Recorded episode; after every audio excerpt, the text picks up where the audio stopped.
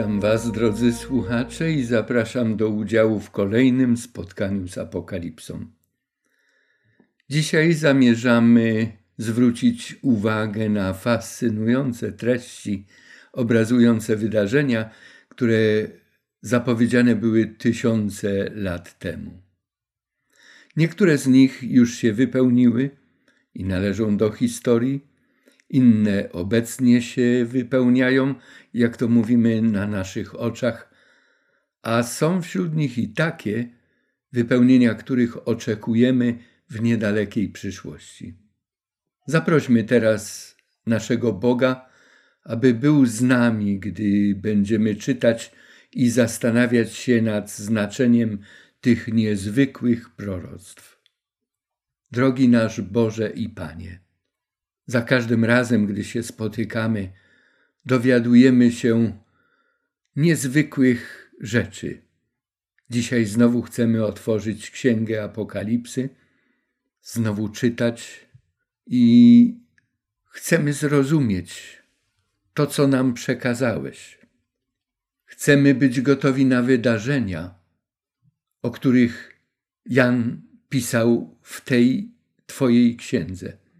Niech Duch Twój święty zagości w naszych sercach, ogarnie nasze umysły i pomoże nam rozumieć to, co powinniśmy zrozumieć, aby być gotowi na spotkanie z Tobą. Chcemy z Tobą być na wieki i o to prosimy w imieniu Jezusa Chrystusa, Pana naszego, abyś nas przygotował na tę rzeczywistość. Amen. Przedmiotem naszych dzisiejszych rozważań będą wydarzenia, jakie pokazano Janowi, gdy baranek zdejmował z księgi ostatnie trzy pieczęci. Na początku przeczytajmy cały tekst zawierający te opisy. A gdy zdjął piątą pieczęć, widziałem poniżej ołtarza dusze zabitych dla Słowa Bożego i dla świadectwa, które złożyli. I wołały donośnym głosem: Kiedyż, Panie święty i prawdziwy, rozpoczniesz sąd i pomścisz krew naszą na mieszkańcach ziemi? I dano każdemu z nich szatę białą, i powiedziano im, aby jeszcze odpoczęli przez krótki czas, aż się dopełni liczba współsług i braci ich, którzy mieli podobnie jak oni ponieść śmierć. I widziałem, gdy zdjął szóstą pieczęć, że powstało trzęsienie ziemi i słońce pociemniało jak czarny wór, a cały księżyc poczerwieniał jak krew. I gwiazdy niebieskie spadły na ziemię, podobnie jak drzewo figowe zrzuca figi swoje, gdy wiatr gwałtowny nim potrząśnie. I niebo znikło, jak niknie zwój, który się zwija, a wszystkie góry i wyspy ruszone zostały z miejsc swoich. I wszyscy królowie ziemi, i możnowładcy, i wodzowie, i bogacze, i mocarze, i wszyscy niewolnicy, i wolni ukryli się w jaskiniach i w skałach górskich i mówili do gór i skał – padnijcie na nas i zakryjcie nas przed obliczem tego, który siedzi na tronie i przed gniewem baranka. Albowiem nastał ów wielki dzień ich gniewu. I któż się może ostać? A gdy zdjął siódmą pieczęć, nastało w niebie milczenie na około pół godziny. Opisy wydarzeń następujących po zdjęciu pieczęci piątej i szóstej zajmują aż dziewiętnaście wersetów szóstego rozdziału Apokalipsy.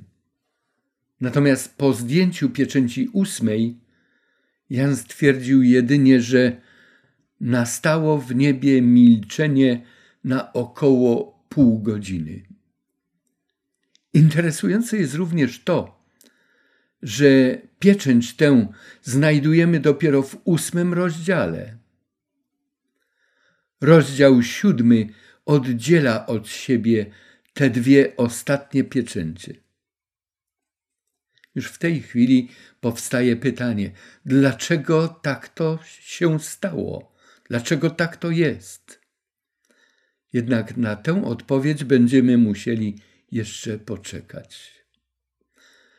A teraz proponuję powrót do tekstów, w których opisane zostały ostatnie wydarzenia następujące w związku ze zdjęciem piątej pieczęci. A gdy zdjął piątą pieczęć, widziałem poniżej ołtarza dusze zabitych dla Słowa Bożego i dla świadectwa, które złożyli. I wołały donośnym głosem: Kiedyż, Panie święty i prawdziwy, rozpoczniesz sąd i pomścisz krew naszą na mieszkańcach ziemi? I dano każdemu z nich szatę białą, i powiedziano im, aby jeszcze odpoczęli przez krótki czas, aż się dopełni liczba współsługi braci ich, którzy mieli podobnie jak oni ponieść śmierć. W przeczytanym tekście występują pewne słowa i określenia, nad którymi powinniśmy się zatrzymać i je sobie wyjaśnić. Zajmować się więc będziemy nimi kolejno. Rozpatrywany przez nas tekst wyróżniam też żółtym kolorem. A gdy zdjął piątą pieczęć, widziałem. Przy otwieraniu ostatnich trzech pieczęci nie pojawia się żadna z istot, jak to było poprzednio w przypadku pierwszych czterech pieczęci. Kiedy jeźdźców wywoływały istoty, jedna podobna do lwa, druga do człowieka, trzecia do cielca, czwarta do orła. Jan zaraz po zdjęciu pieczęci widzi to, co się dzieje i opisuje. Poniżej ołtarza dusze zabitych. O jaki ołtarz tu chodzi? O jakich duszach zabitych jest tutaj mowa? Gdzie one są? Czy gdy umieramy, to tam się udajemy? Podana jest przyczyna ich śmierci. To były dusze zabitych dla Słowa Bożego i dla świadectwa, które złożyli. A więc za to, że głosili Słowo Boże że świadczyli o Bogu. Za to zostali zabici. Wyraźnie jest tutaj mowa o chrześcijańskich męczennikach, którzy oddali swoje życie za wiarę w Jezusa. Obraz jest rzeczywisty, a zarazem wybitnie symboliczny. O co w nim chodzi? Co Bóg chce nam powiedzieć przez ten opis. Wróćmy do ołtarza. O jaki ołtarz tu chodzi? Oczywiście nie ma tutaj mowy o współczesnych ołtarzach, których jest wiele i w różnych miejscach i dla różnych bóstw. Sięgnijmy zatem pamięcią do świątyni, którą znali odbiorcy przekazu Apokalipsy. Była to świątynia w Starym Testamencie, świątynia w Izraelu. Do niej jest tutaj wyraźne nawiązanie. Przypomnijmy sobie, jaka to była świątynia. Kiedyś Bóg powiedział do Mojżesza: I wystawią mi świątynię, abym zamieszkał pośród nich, dokładnie według wzoru przybytku i wzoru wszystkich jego sprzętów, które ci pokażę. Tak wykonacie. A więc Bóg dał dokładny plan budowy świątyni. Na ekranie widzimy ten schemat kompleksu świątyni ziemskiej. A więc dziedziniec, na którym była świątynia, podzielona na dwie części miejsce najświętsze, które miało formę kwadratu, i miejsce święte, które było prostokątem. W tej świątyni i obok świątyni były różne sprzęty, świątynne sprzęty. W miejscu najświętszym była arka przymierza.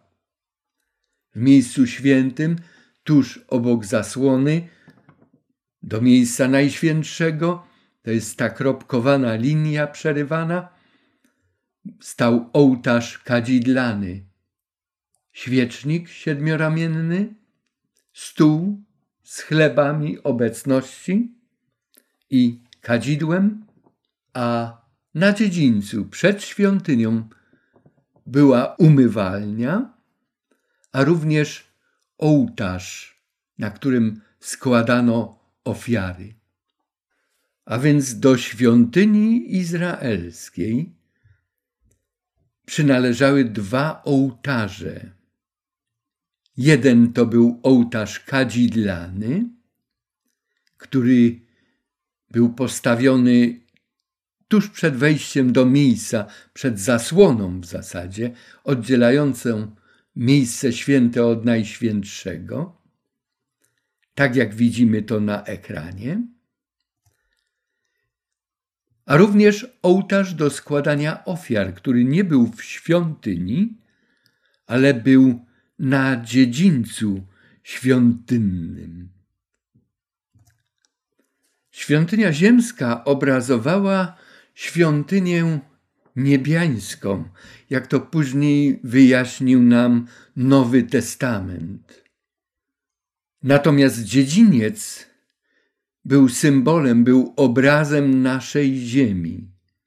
I ten ołtarz, który był umieszczony na dziedzińcu świątynnym, symbolizował ołtarz tutaj na tej ziemi, gdzie codziennie rano i wieczorem składano w ofierze baranka, a ten baranek był symbolem mającego nadejść odkupiciela, Mesjasza, prawdziwego baranka Bożego, który gładzi grzech świata. Wiemy, że baranek ten był symbolem wskazującym na Jezusa Chrystusa. To tutaj na dziedzińcu, czyli na naszej ziemi, Jezus Chrystus jako baranek Boży przelał na krzyżu swoją krew za nasze grzechy. To na tym dziedzińcu stał ołtarz, pod którym gromadził się proch ofiar składanych przez grzeszników. Ten popiół był świadectwem, że zaistniała śmierć niewinnych zwierząt, zwierząt, które oddawały swoje życie, co było dla grzesznika, dla ludzi w Starym Testamencie lekcją poglądową o zbawieniu, o zbawieniu w krwi Jezusa Chrystusa. Do tego ołtarza kieruje naszą uwagę wizja dusz wołających pod ołtarzem, jaką Jan oglądał po zdjęciu piątej pieczęci.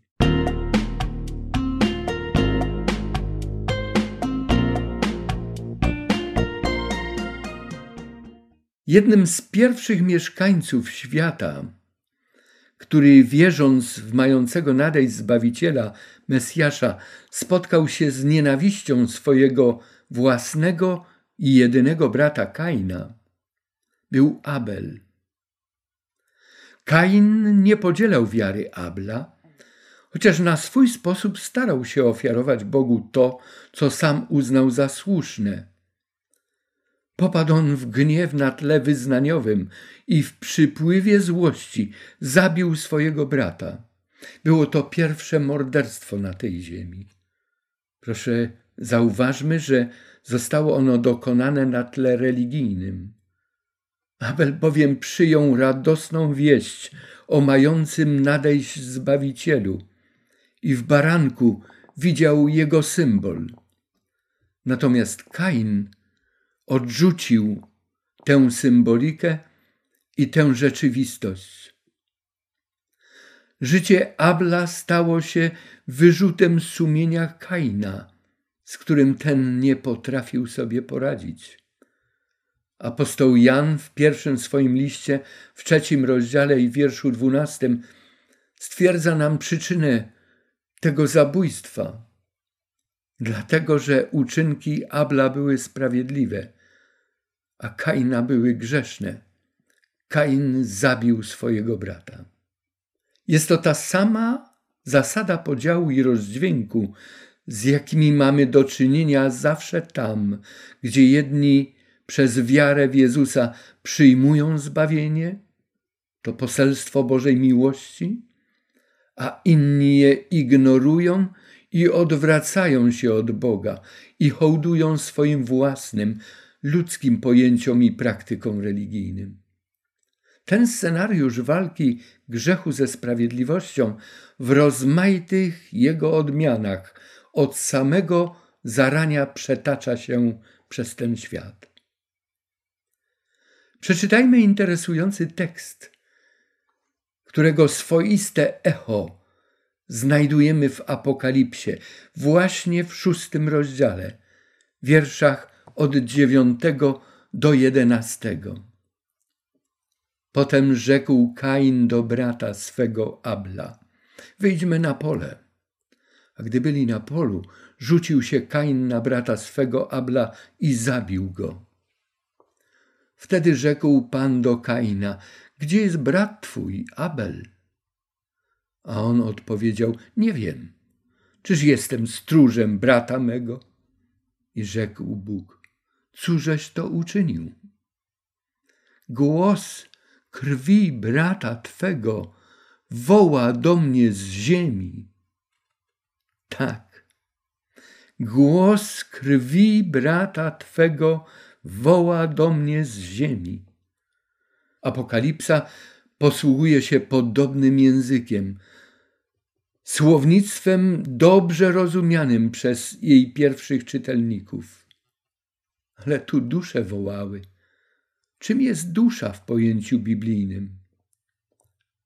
Zarówno w tamtym okresie dla Żyda, jak i dzisiaj biblijne pojęcie duszy to pojęcie życia, a także krwi, która jest niezbędna dla podtrzymania życia, bo w Księdze Powtórzonego Prawa w dwunastym rozdziale i w wierszu dwudziestym trzecim możemy wyraźnie to przeczytać. Krew to dusza. Jeśli krew została przelana, świadczyło to o zaistniałej śmierci. A jeżeli jest to krew, jak krew Abla, świadcząca o śmierci męczeńskiej za wiarę, to ona woła, ta krew, ta dusza, woła do Boga o sprawiedliwy sąd i wyrok. W wierszu dziesiątym tego tekstu naszego czytamy słowa i wołały donośnym głosem: Kiedyż, Panie święty i prawdziwy, rozpoczniesz sąd i pomścisz krew naszą na mieszkańcach ziemi?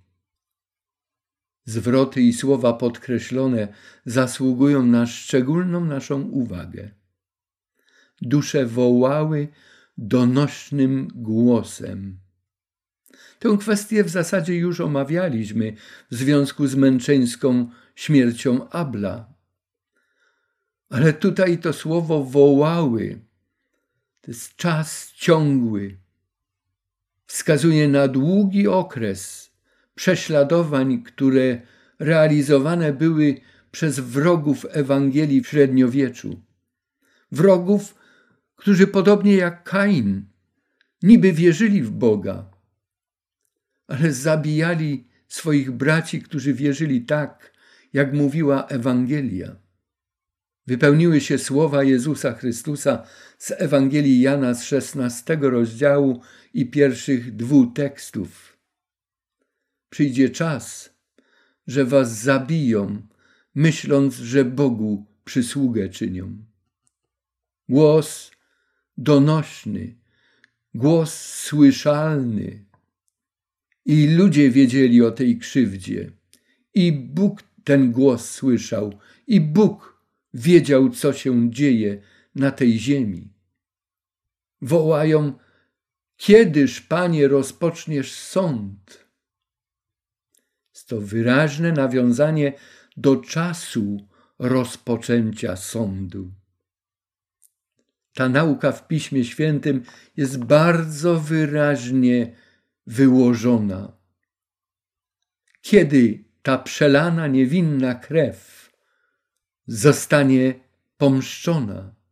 To była krew męczenników za wiarę. Widzimy tutaj taki zwrot na mieszkańcach ziemi. Kim są w Apokalipsie mieszkańcy ziemi?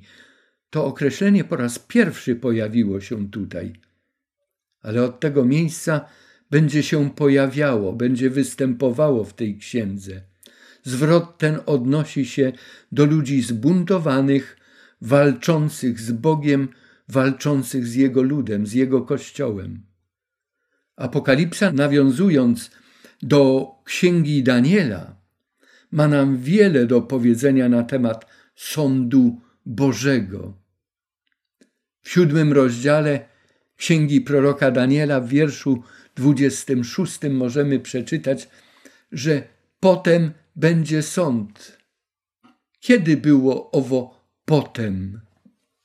Po okresie czasu, czasów i połowy czasu, jak to poprzednie teksty tego samego rozdziału z Księgi Daniela nam przedstawiają. Chodziło tam o sąd w ogólnym, całościowym jego zarysie. I teraz te teksty o sądzie z Apokalipsy. Szósty rozdział, wiersz dziesiąty, który przed chwilą czytaliśmy. Kiedyż, Panie, to nastanie? W jedenastym rozdziale, wierszu osiemnastym czytamy, że nadszedł czas sądu. Ale znowu jest tutaj mowa o sądzie w ogólnym, całościowym jego zarysie. W czternastym rozdziale, wierszach szóstym i siódmym, mowa jest o pierwszej fazie sądu, która następuje przed milenium, przed powtórnym przyjściem Chrystusa. W dwudziestym rozdziale i wierszu czwartym przedstawiona jest kolejna faza sądu, która ma miejsce właśnie w okresie tysiąclecia. W dwudziestym rozdziale, wierszach dwunastym i trzynastym, przedstawiona jest ostatnia faza. Zostanie ona zrealizowana po milenium. Nie będziemy omawiać tych poszczególnych faz. Tym zajmowaliśmy się w spotkaniach z Księgą Daniela, gdy omawialiśmy te wzmianki o sądzie występujące w siódmym rozdziale Księgi Daniela. Kto podlega sądowi?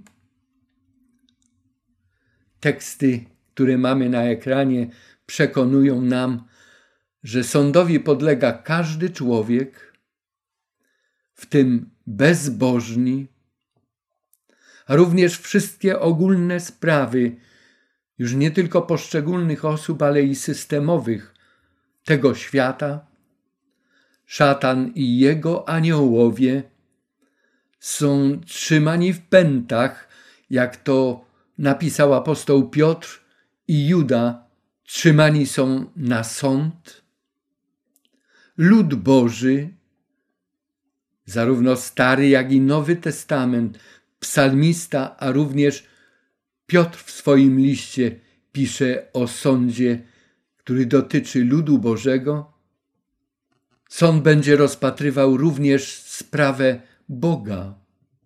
To dla wielu słuchaczy może być zupełne nowum, ale pamiętajmy, że cały sąd ma wypowiedzieć się na temat wielkiego boju i słuszności oskarżeń wroga Boga i zachowań Boga.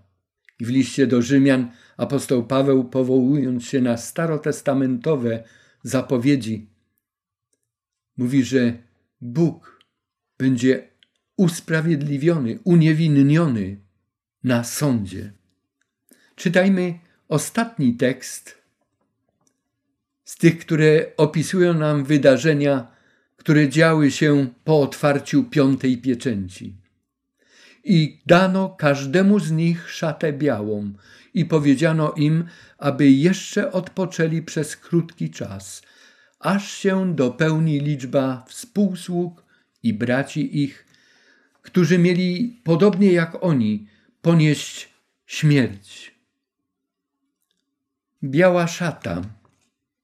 O białej szacie czytaliśmy już w liście do zborów, zborów Sardes, to był trzeci rozdział, wiersze czwarty i piąty, a także o jej braku i potrzebie w Laodycei. Biała szata symbolizuje usprawiedliwienie Boże, sprawiedliwość Jezusa, która jest przypisywana tym, którzy w Niego uwierzyli. O tej białej szacie czytamy również i w siódmym rozdziale Apokalipsy. Ta biała szata jest symbolem zbawienia. Kolejne hasło, aby jeszcze odpoczęli. Wielu ludzi zadaje sobie pytanie, co się dzieje z człowiekiem, który umiera, który jest zabity. Odpoczywa. To jest odpoczynek dla tych męczenników. Umarli odpoczywają, o tym już pisał prorok Izajasz w 57 rozdziale, w pierwszych dwóch tekstach tego rozdziału. I ten odpoczynek to jest czas nieświadomości tych, którzy odeszli. To jest krótki czas. Ale tutaj znaczenie tej krótkości czasu nie odnosi się tylko do tego, że w stanie śmierci czas się nie liczy, ale również niewiele czasu już zostaje na tej ziemi i wszystko się zmieni dopełnienie liczby męczenników. Chociaż w oryginale nie ma słowa liczby. Dopełnienie męczenników. Walka nieprawości ze sprawiedliwością nadal jeszcze trwa i będzie pochłaniać coraz więcej ofiar.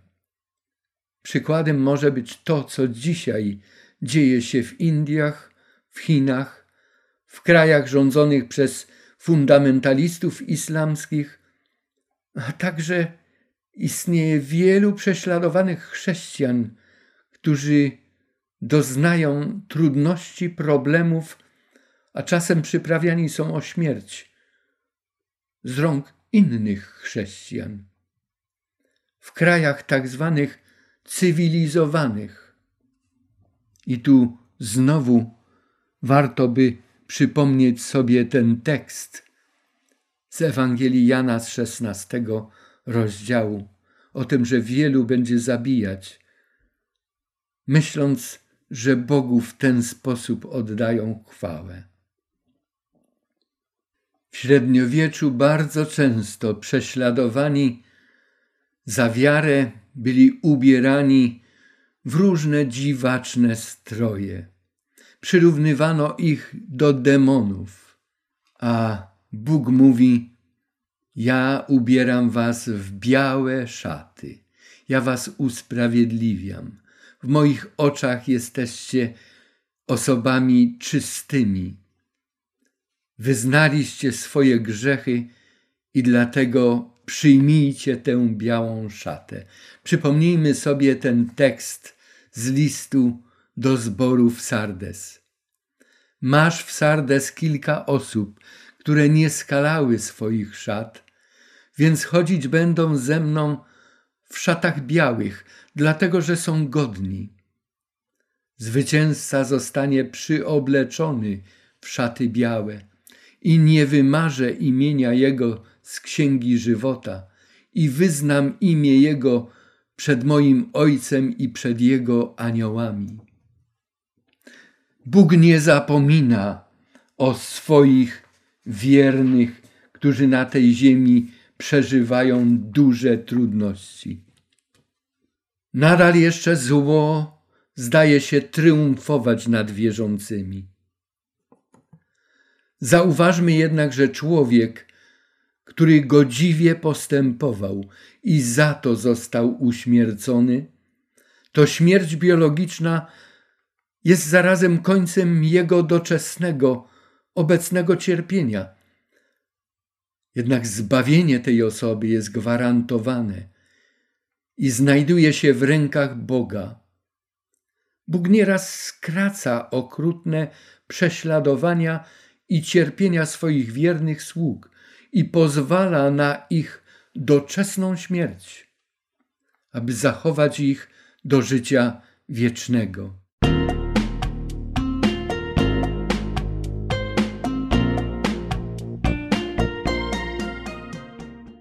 Czytajmy dalej tekst z Apokalipsy. I widziałem, gdy zdjął szóstą pieczęć, że powstało trzęsienie ziemi i słońce pociemniało jak czarny wór i cały księżyc poczerwieniał jak krew i gwiazdy niebieskie spadły na ziemię, podobnie jak drzewo figowe zrzuca figi swoje, gdy wiatr gwałtowny nim począcznie. I niebo znikło, jak niknie zwój, który się zwija, a wszystkie góry i wyspy ruszone zostały z miejsc swoich. Jest to opis, który bardzo mocno osadzony jest w starotestamentowej nauce i koncepcji Dnia Pańskiego, czyli dnia, w którym Bóg rozstrzygnie losy grzechu i sprawiedliwości. Ludzi, którzy przyjmowali Jego Ewangelię i tych, którzy odwracali się od sprawiedliwości. Tak w Izraelu, jak też w ościennych narodach, taki dzień był zwiastowany przez proroków bożych. Na ten temat pisali prawie wszyscy prorocy. Izajasz w XIII rozdziale, również w 34 rozdziale, Ezechiel w rozdziale 38, Joel w drugim, Amos w ósmym rozdziale, Jeremiasz w rozdziale czwartym, Nahum w rozdziale trzecim, Sofoniasz w pierwszym i trzecim rozdziale. O tym dniu mówił też sam Jezus Chrystus. Takie dramatyczne i tragiczne w skutkach wydarzenia, wielokrotnie z różnych powodów, występowały na naszej ziemi, zarówno w Starym, jak też i Nowym Testamencie. Często, chociaż nie zawsze, były one zapowiadane przez proroków, a także przez Jezusa i jego apostołów. Patrząc na ten tekst, zastanawiamy się, czy jest to opis faktów rzeczywistych zdarzeń, czy należy go traktować może jako język symboliczny. Zwróć uwagę na to, jak Jan opisując wydarzenia, szuka porównań. Zwróćmy uwagę na te słowa, które są podkreślone. Słońce pociemniało jak czarny wór. Cały księżyc poczerwieniał jak krew. Gwiazdy niebieskie spadły na ziemię, podobnie jak drzewo figowe zrzuca figi swoje. Niebo znikło, jak niknie zwój, który się zwija. A więc to są wydarzenia, które będą następowały. Tak jak następowały w tych dniach orzeczonych jako Dzień Pański już w Starym Testamencie. Uważne czytanie Pisma Świętego przekonuje nas, że ilekroć któreś z tych zapowiadanych zjawisk następowało, to zawsze spełniało ono funkcję swoistego memento najpierw dla ludzi żyjących w danym czasie i w szczególnych okolicznościach, aby przygotowali się na tamte wydarzenia, które były zapowiedziane i w rzeczywistości miały nastąpić.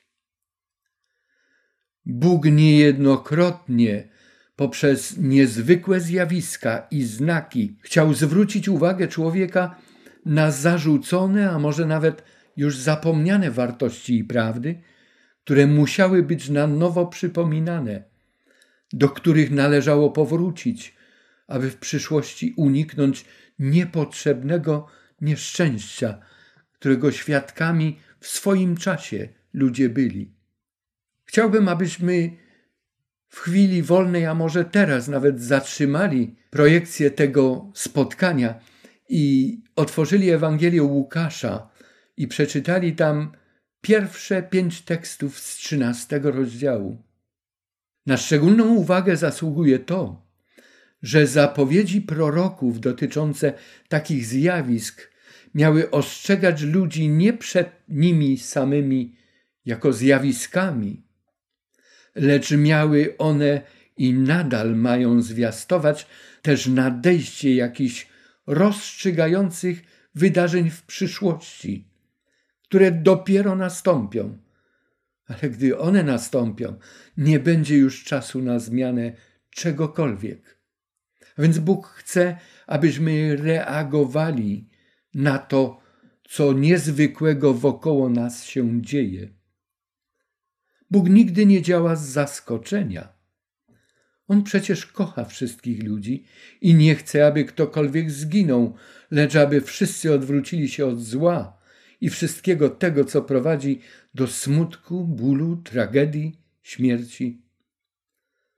Zaprasza nas już teraz i tutaj do życia szlachetnego, czystego, spokojnego i radosnego.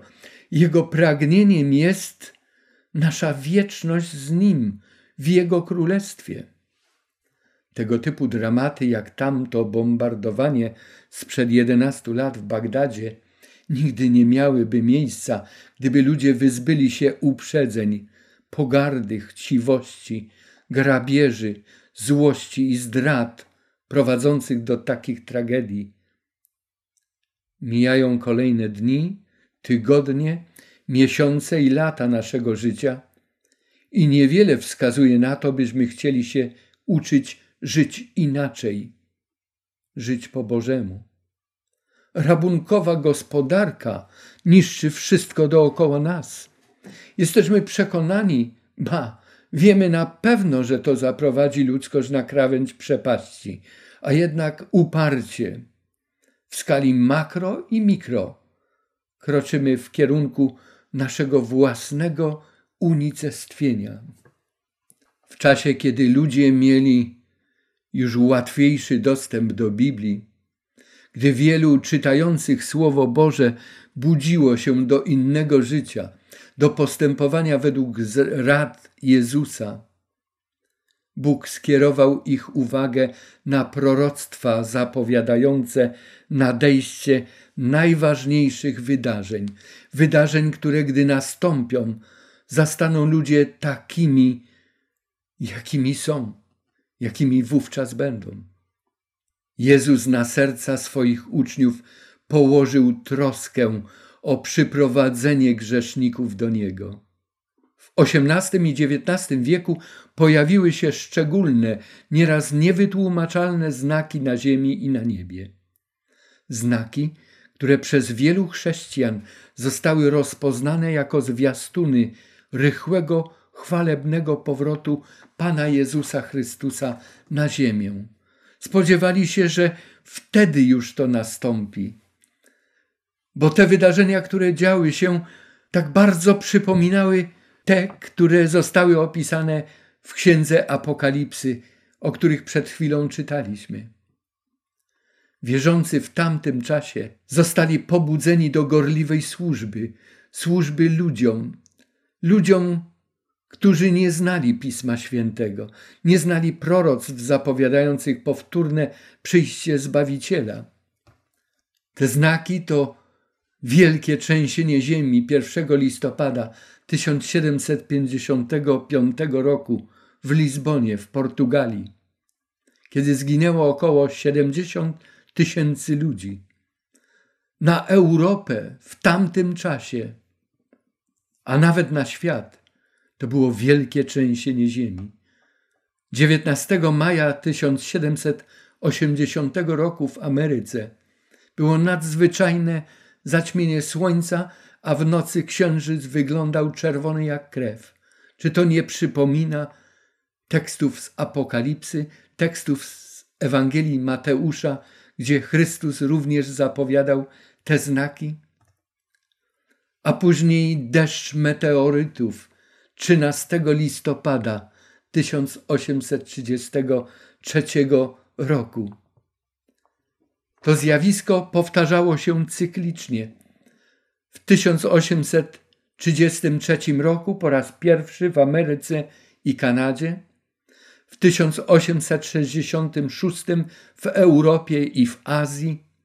I gdy już wiedziano na pewno i zakładano, że ten cykl powtórzy się w latach 1899 i w 1932, wyczekiwano Wszyscy byli przygotowani do obserwacji, do badania tego zjawiska, ale oczekiwano wtedy bezskutecznie.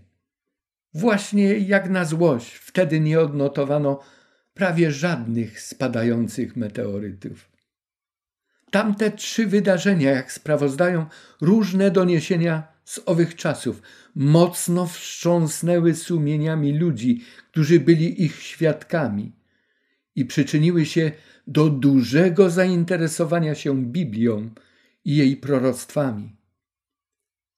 Natomiast ci, którzy już czytali Pismo Święte i znali zapowiedzi takich wydarzeń przekazanych przez proroków, a szczególnie przez Jezusa, przyjęli je jako znaki czasu. Znaki czasu świadczące o rychłym, chwalebnym powrocie Zbawiciela.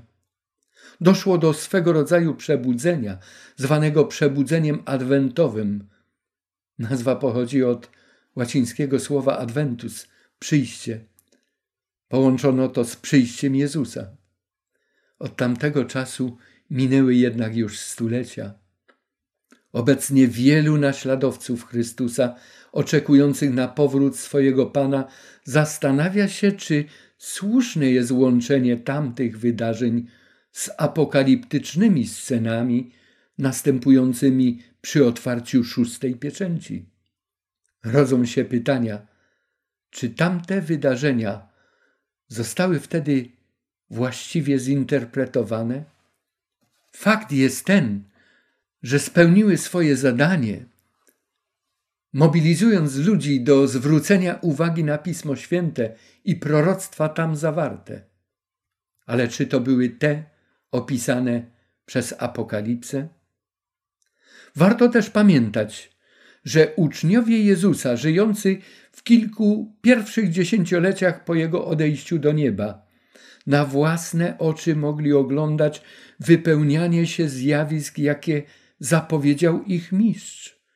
Wszystkie te znaki z 24 rozdziału działy się w pierwszym wieku przed zniszczeniem Jerozolimy. Mogli oni zapewne chyba interpretowali je jako wydarzenia świadczące o rychłym powrocie Jezusa na ziemię.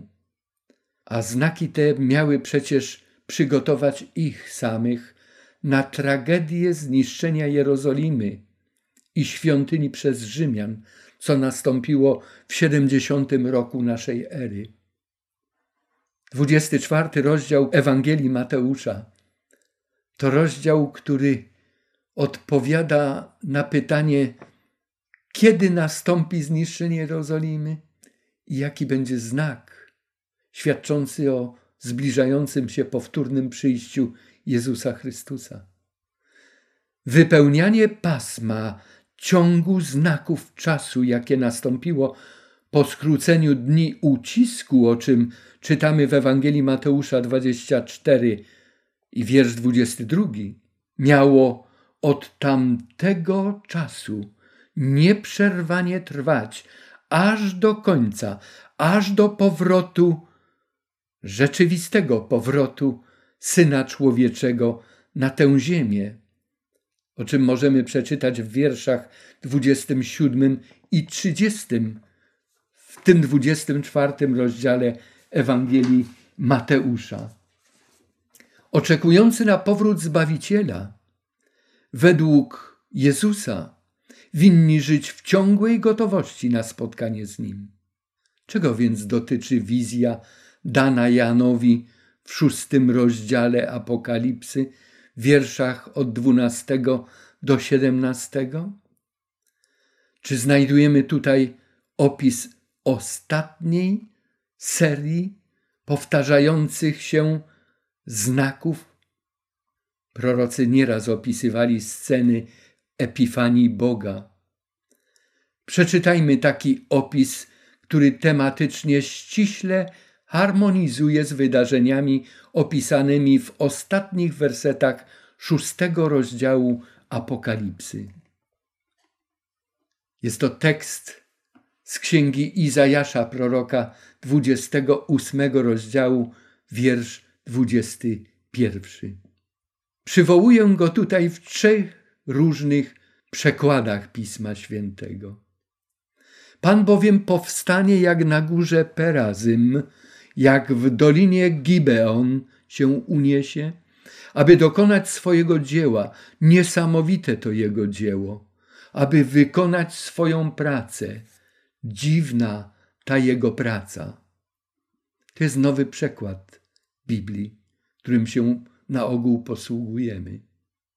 Biblia Gdańska oddaje to w ten sposób. Albowiem Pan powstanie jako na górze Perazym i rozgniewa się jako w dolinie Gabaon, aby wykonał sprawę swoją, niezwyczajną sprawę swoją i aby dokończył sprawy swojej, niezwyczajnej sprawy swojej. Jeszcze przekład Biblii Warszawsko-Praskiej.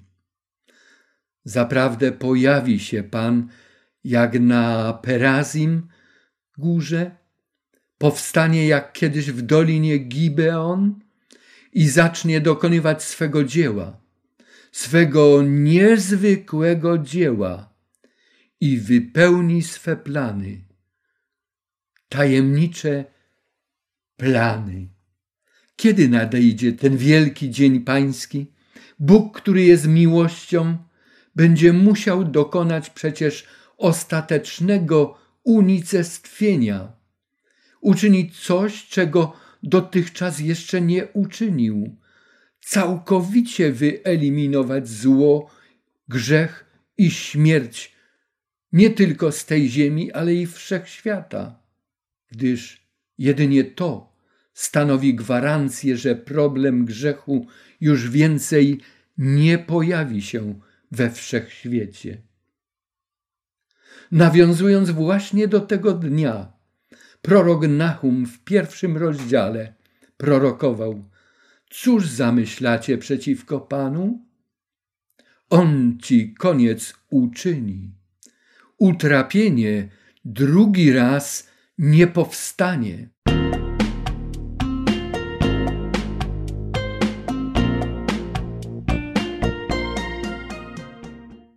Przeczytajmy ostatnie teksty w szóstym rozdziale Apokalipsy. I wszyscy królowie, i możnowładcy, i wodzowie, i bogacze, i mocarze, i wszyscy niewolnicy i wolni ukryli się w jaskiniach i w skałach górskich i mówili do gór i skał: Padnijcie na nas i zakryjcie nas przed obliczem tego, który siedzi na tronie i przed gniewem baranka albowiem nastał ów wielki dzień ich gniewu. I któż się może ostać? Bóg jest miłością. Przez wszystkie wieki realizuje dzieło ratowania i zbawienia. Wielu ludzi wszystkie nieszczęścia, wojny, zbrodnie przypisuje Bogu ale to wynika jedynie z tego, że nie rozumieją w ogóle, nie pojmują, kim On jest i dlaczego nieraz w dziwny sposób postępuje, który wydaje nam się nie taki, który my chcielibyśmy oglądać u Boga.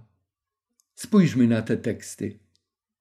Ludzie wszystkich warstw społecznych, królowie i niewolnicy, bogaci i ubodzy, wodzowie, możnowładcy, cała śmietanka społeczeństwa, razem z pospólstwem, szukają schronienia. Gdzie szukają? W jaskiniach i skałach górskich. I mówią do gór i skał: Padnijcie na nas. Gdy rozpoczęliśmy czytać ten tekst od wiersza dwunastego, dowiedzieliśmy się, że nastąpiło wtedy trzęsienie ziemi. Tutaj mamy wzmiankę o kolejnym trzęsieniu ziemi, wtedy właśnie, gdy Chrystus już wraca. To te góry i skały rozpadające się mają ulżyć i skrócić życie tym, którzy nie mogą znieść widoku wspaniałości przyjścia Jezusa Chrystusa. Zakryjcie nas przed obliczem tego, który siedzi na tronie, przed gniewem baranka, albowiem nastał ów wielki dzień ich gniewu. Co oznaczają te słowa? Albowiem nastał ów wielki dzień. Jest to świadectwo, które wskazuje, że ginący już wcześniej wiedzieli o tym dniu? Tak, Ewangelia była głoszona. Świadectwa i wersety Apokalipsy docierały do wszystkich mieszkańców ziemi. Chrystus powiedział, że nie nastanie wcześniej koniec i on nie powróci wcześniej, aż Ewangelia będzie głoszona wszystkim narodom. Ci ludzie są świadomi tego, co słyszeli, ale oni w to nie wierzyli. Oni uważali, że moc, potęgę oni mają w swoich rękach, w swoich bankach. Tymczasem są świadkami, ba, uczestnikami tego, co dzieje się wielki dzień pański. I mówią, nastał ów wielki dzień ich gniewu. I teraz pozostaje tylko jedno. Ci, którzy być może nigdy się nie modlili, a może modlili się nawet do Boga, może nawet szczerze, ale porzucili wiarę w Boga z uwagi na liczne trudności, prześladowania, za brak możliwości normalnego życia na tej ziemi. Bo ci, którzy są zwycięzcami w wierze, nie wyglądają na tej ziemi na zwycięzców. Wyglądają na pokonanych. Zwycięzcami są królowie, możnowładcy, wodzowie, bogacze, mocarze. Czasem sekundują im nawet ci, którzy nic sobą nie reprezentują, wykorzystywani przez nich niewolnicy, czarni czy biali, to obojętne. Wolni, którzy decydowali i mogli do końca o sobie decydować. Zdecydowali, że sobie poradzą bez Boga. Zwracają się do gór i skał. Modlą się do przyrody, do natury, którą wyżej cenili jak stwórcę tej natury. Padnijcie na nas, zakryjcie nas. Nie mamy wyjścia, nie ma ucieczki. Kto może się ostać? Któż się może ostać? To dobre pytanie, ale niestety w tym przypadku spóźnione. Drogi słuchaczu, to pytanie zadajmy sobie dzisiaj. Kto może się ostać, gdy przyjdzie Jezus Chrystus? Dzisiaj jest czas łaski. Dzisiaj jeszcze możemy do Niego przyjść. Artyści tak sobie wyobrażają te wydarzenia. Przerażenie, rozpacz, zamieszanie i popłoch. a z drugiej strony spełnienie nadziei, nadejście wolności dla tych, którzy czekali na ten dzień, czekali na swojego Zbawiciela. Proroctwa mówiły: ujrzą go, ujrzą syna człowieczego przychodzącego z głosem archanielskim i z trąbą Bożą, przychodzącego w wielkiej chwale. Izajasz tak opisał to wydarzenie. I zerwie z tej góry zasłonę żałobną, którą dotąd nosiły wszystkie ludy, i całun, który dotąd okrywał narody. I sprawi on, że śmierć zniknie na zawsze i łzę ocze z wszelkiego oblicza ten, który jest Panem moim. A lud swój, gdziekolwiek jest na ziemi, uwolni się od wszelkiej hańby, gdyż tak Pan postanowił. I będzie się mówić w dniu owym: Patrzcie, oto nasz Bóg. Jemu zaufaliśmy, że nas wybawi. W Panu złożyliśmy nasze nadzieje. Cieszmy się więc i radujmy się, bo On nas wybawił. A gdy zdjął siódmą pieczęć, nastało w niebie milczenie na około pół godziny. W niebie nastało milczenie. Co to ma oznaczać? Niebo opisane w rozdziałach czwartym i piątym Apokalipsy rozbrzmiewa chwałą i uwielbieniem dla Boga Stwórcy i dla Baranka, który jako jedyny z całego wszechświata jest godzien, by wziąć zwój i kolejno zdejmuje z niego pieczęcie, którymi zwój był zapieczętowany. A teraz, gdy zdjął ostatnią, siódmą pieczęć, teraz, kiedy zwój można otworzyć i można poznać jego zawartość, niebo zamilkło? Dlaczego? Wielkie milczenie w niebie, jak cisza po burzy. Izajasz w 62 rozdziale swojej księgi napisał takie słowa. Ze względu na Syjon nie będę milczał i ze względu na Jeruzalem nie spocznę, dopóki nie wzejdzie jak jasność Jego sprawiedliwość i nie zapłonie Jego zbawienie jak pochodnia.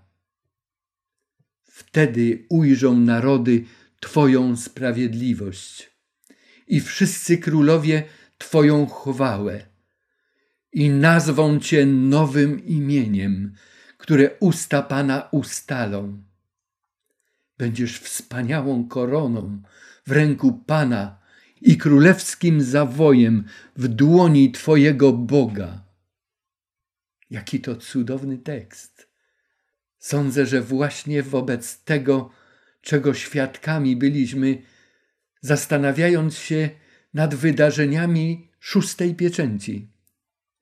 Teraz, kiedy sprawa Syjonu i Jeruzalemu już jest w rękach Bożych całkowicie, kiedy lud już jest przyjęty przez Boga, lud, który cierpiał, lud, który przyjął sprawiedliwość, następuje cisza. Czy jest to swego rodzaju osłupienie wskutek tego, co właśnie się wydarzyło, co nastąpiło? W tradycji rabinackiej istnieje przekaz, że przed stworzeniem życia na naszej ziemi, w ogóle naszej ziemi, istniała cisza. I rabini bardzo często dodają komentarz do tej ciszy z siódmej pieczęci że jest to cisza przed stworzeniem wszystkiego na nowo. A może jest to milczenie przy otwarciu księgi przez baranka, Właśnie teraz może być poznana treść zapisu tego zwoju. Niektórzy mówią, że nie ma tak wielkiego milczenia i takiej ciszy przy różnych okazjach, gdzie cisza jest wymagana, jak milczenie podczas odczytywania testamentu. Co teraz ma nastąpić, gdy księga już może być otworzona? Nie zapomnijmy, że ta scena jest już po powrocie Jezusa i zabraniu sprawiedliwych. Niebiański nasz Ojcze, jak wielki jesteś, potężny nie tylko mocą, ale chwałą, potężny miłością, potężny mądrością. Ty, który oddałeś swojego Syna, aby odkupił rodzaj ludzki, ukazałeś Janowi na wyspie Patmos i zachowałeś ten przekaz do dzisiejszego dnia, że przyjdzie taki dzień, kiedy zło zostanie pokonane, a sprawiedliwość ujrzy światło dzienne.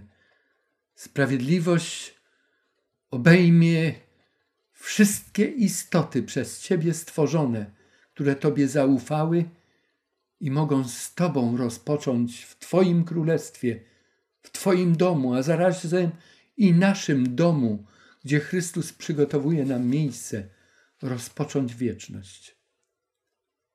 Dopomóż, aby tam nikogo z nas nie brakło.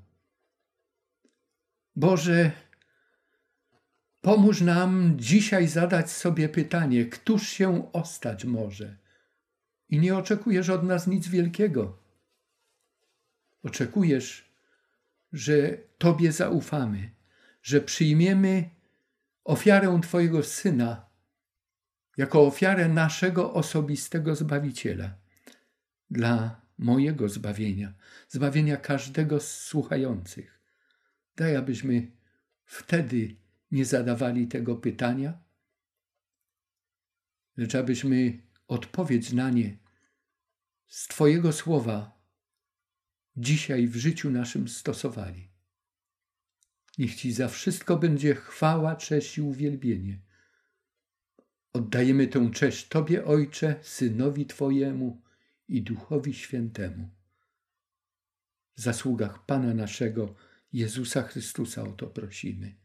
Amen. Dziękuję Wam, drodzy słuchacze, za udział w dzisiejszym studium i zapraszam na kolejne. Tytuł kolejnego spotkania oparty jest na tych ostatnich słowach ludzi ginących przy powtórnym przyjściu Chrystusa. Któż się ostać może? Zapraszam Was również, abyście przeczytali z uwagą i z modlitwą, prosząc Boga o zrozumienie, siódmy rozdział Apokalipsy. Bo właśnie na ten siódmy rozdział skierujemy naszą uwagę przy następnym spotkaniu. Do usłyszenia.